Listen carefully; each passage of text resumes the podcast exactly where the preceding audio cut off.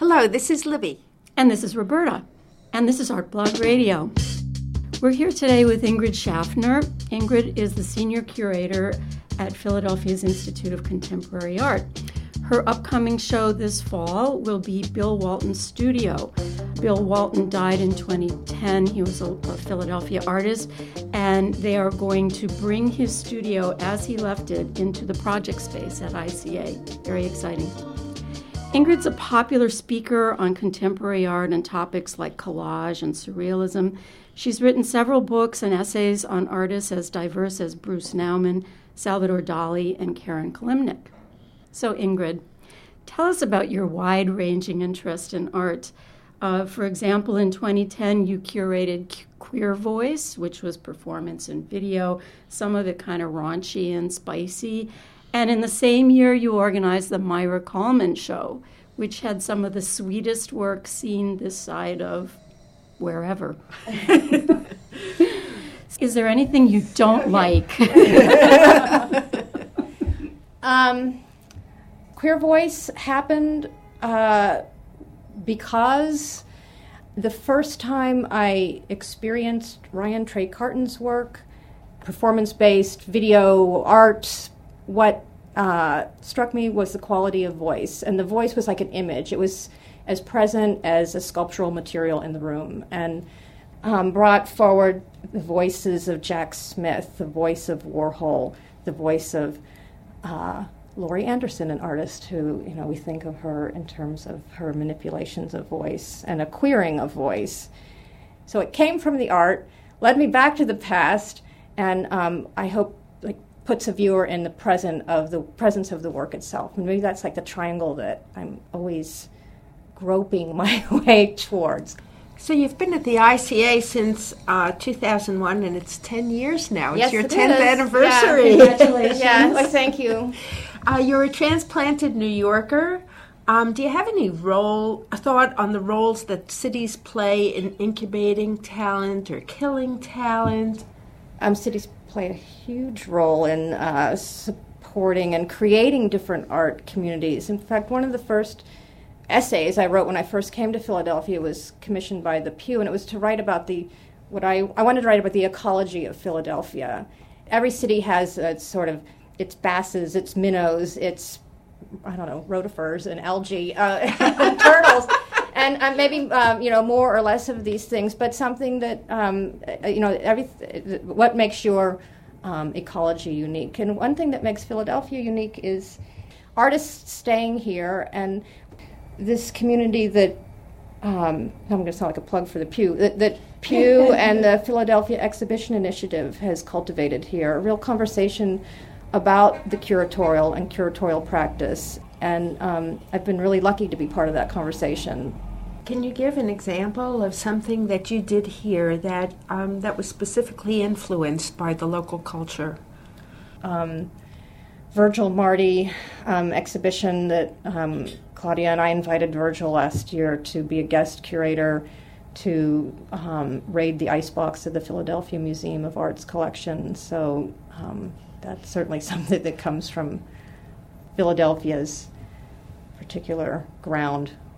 And Warhol, um, Warhol was um, really one of the first artists to do one of these raid, what was called raid the icebox, where an artist was invited to go into a museum's collection and make an exhibition. So the first was Warhol going to the Rhode Island School of Design's museum, and Warhol would just like point to a painting rack, and the curators are madly trying to figure out, well, which painting are you pointing at, Mr. Warhol? And he's that one. And what he, what he wanted was the whole rack. So they just like they moved the whole rack into the galleries, and then he's in the decorative arts collection, and he you know um, points to some chairs. Those so like all these racks of chairs end up upstairs, and shoes, whole cupboards full of shoes. Oh, and there's a great moment in this uh, where uh, uh, he's pointing at the shoe cupboard, and the decorative arts curator is like, "But Mr. Warhol, there's repetition." yes. um, so uh, I didn't have an immediate hand in the locally localized gravity exhibition that Janelle Porter, along with Elise Gonzalez and Naomi Beckwith, uh, organized here a couple of years ago. but it came from Claudia Gould, our director, and I wanting to see something that responded to this great artist initiated collaborative energy in Philadelphia, like, you know, Space 1026. And that exhibition has had a lot of impact in our field. It's constantly referred, referenced and referred to and copied as other institutions do similar projects. One of the things that's on my mind is that at the time of that show, there were a lot of people in the community who were really angry about it. And, oh, and they uh-huh. said, my God, this mm-hmm. is just people playing. Mm-hmm. and somehow over time, I've heard less of that. And, you know, it sort of has taken some kind of hold. But in the course of doing shows, you mm-hmm. must see reviews that where people complain bitterly about things because that's the nature of, of how things are. What do you do with that?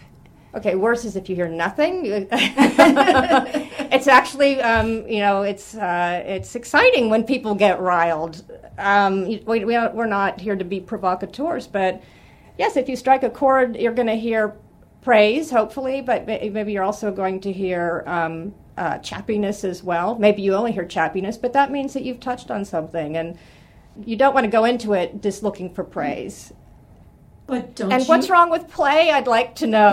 it's me. Uh-huh. and what's wrong with provoking? yeah. Uh, yeah. isn't that actually what the function is to provoke with some of the programming here? Yeah, to raise questions and um, get people thinking and looking and talking. Absolutely. Ingrid, let's um, ask you about some of your background. You seem okay. to know background check. Yes, background check you know an awful lot of our history. So, and you went to Mount Holyoke mm-hmm. undergrad and NYU's Institute of Fine Arts for graduate school. So, were you an art history major, and is that where you came up with all this art history knowledge? Um, I was a drawer when I went to Mount Holyoke College, which is a liberal arts school, and you're encouraged to try many things. I was taking studio classes and I took an art history class, and it opened my eyes to art history, which I did not know existed, that you could sit in a dark room while an erudite person told you about the wonders and treasures of the world. It was like a perfect marriage of all the things that I like to do and uh, writing, looking, going to museums, processing information, history. So when I was graduating, I didn't know what I was doing, and there on the bulletin board in the art history library was an um, advertisement for the Whitney Independent Study Program. And so I applied to that, not really knowing what it was. And um, it was there were we were 12 curators and then 12 artists, all in the same loft building in Lower Manhattan. And our charge as young curators to be was to organize exhibitions for the satellite spaces that the Whitney used to have in the city. Um, so we had an exhibition that was, you know, going to open in three months, and so I see that now as like the kernel for the work that I have continued to do. I'm out in the field. I'm looking at stuff. I have my subjectivities, I guess, that sort of everyone does, kind of um, guides where you are inclined to look out of the Whitney, I um, began to do independent curatorial projects, always doing other things to support my curatorial habit slash work. And that didn't pay the, the bills? Work. Heck no. No, no. Uh, one thing I did a lot of was um, worked for artists in their studios working on artist archives. So I worked with um, Richard Artschwager most significantly for a number of years. Uh, when you are uh, curating, you work with people often who are alive. And I'm wondering about that process and how you interact with them. And um, have you ever had to deal with somebody who is extremely difficult? And how do you how does this work? Difficult, I've come to learn, is maybe code word for uh, artists have very precise visions of what their work is a lot of the work of the work is getting that vision out there and to and to guard it and to ensure it and to um, make sure that others respect and understand it that's um, actually i won't say it's always the pleasure often it's the challenge but it's certainly what makes working with contemporary living artists very exciting and enriching. I, I feel like I gain a deeper understanding of what the what the work is and what's at stake for an artist in their work by going through those processes and those conversations.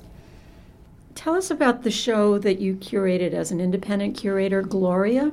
Gloria, wanting to look at feminism because there was so much work in the sort of later 90s that was referencing really first generation feminist art, whether knowingly or unknowingly, didn't matter, need to bring that material forward. It was a small show of um, iconic works by Valie Export, Hannah Wilke, Laurie Anderson, Martha Rosler. These are like the textbook uh, works that you know and you study, and yet by and large they belong to the artists themselves because museums had not collected them. It, that show was like a powder keg. It was it was not a big exhibition, but everything was so supercharged.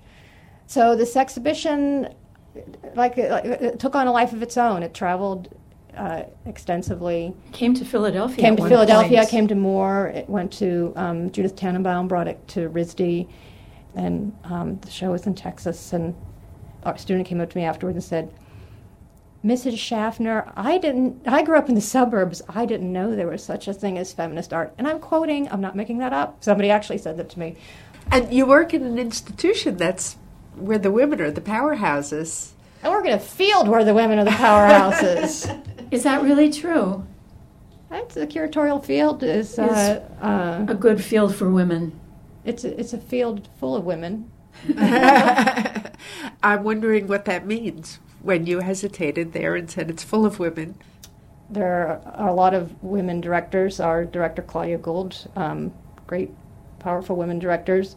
But there is a statistic about there's a kind of glass ceiling for institutions, and Harnoncourt was certainly an exception to that rule. So the big museums um, do not have women as directors by and large. Is that an ambition of yours? No, to be a director, no, it's not. Yeah. What is your ambition? I'm curious. Not where the I- I- play I'm so- is. is it? No, no, no, no. There's absolute play as a director. I mean, you're playing with a program and you're building an institution. I mean, these are very creative jobs. But um, uh, for me, it would take me away from writing is a very important part of my work. Making exhibitions, the crafting of exhibitions, being in artist studios. That's sort of my that's my primary interest. Do you still draw? Poorly, yes, yeah. And do you use that in your curating? In No, it's not drawing so much. I have, to, planning? I have to say, it's, it's more cartooning and writing, and uh, it, was never drawing, drawing, drawing. You used to make a zine Yeah, called pink. Pink. Yeah, Oh, tell us about that. everyone has a zine in their past. Mine was pink. so I was the co-editrix of Pink with um, Donna Ghelerter, who's a textile historian and independent scholar. We, we called it an occasional because it would appear occasionally. Pink. Um, that was devoted to life's distractions, life's pleasures. So it was, of course, art and architecture and cooking and the, the things that keep you curious. And each one had a theme, and each one had a an artist did a cover did the cover. Karen Kilimnik did a, a cover for Pink. Uh, Joan Nelson did a cover. Mary Heilmann.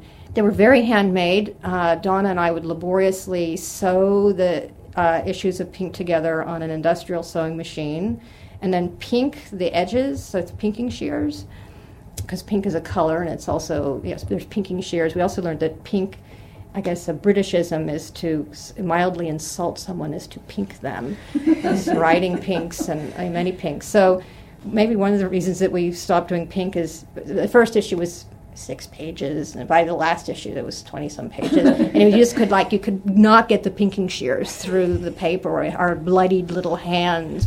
And it was supported by its subscribers and their interests. That was the other idea of pink uh, So you had subscribers.